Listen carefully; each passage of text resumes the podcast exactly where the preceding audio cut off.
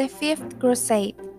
This crusade was developed in the years 1217 and 1221. The reason they had in mind was to take Egypt and from there to continue to Palestine.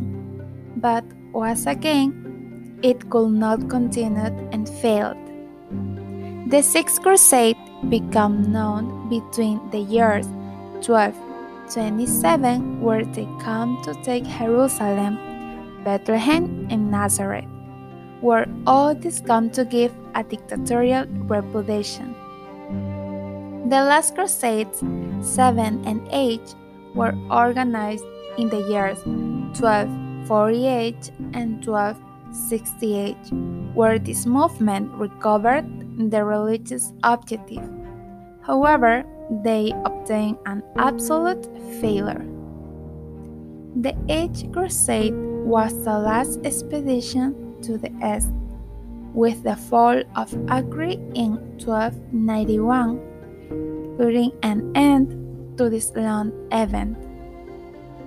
The principles for which these crusades fought so much were recovering Jerusalem, which was in the hands of the Muslims, the concern of the Catholic Temple for the spread of Islam, the search for fame, wealth, and land, attracting a call among kings prince and European nobles.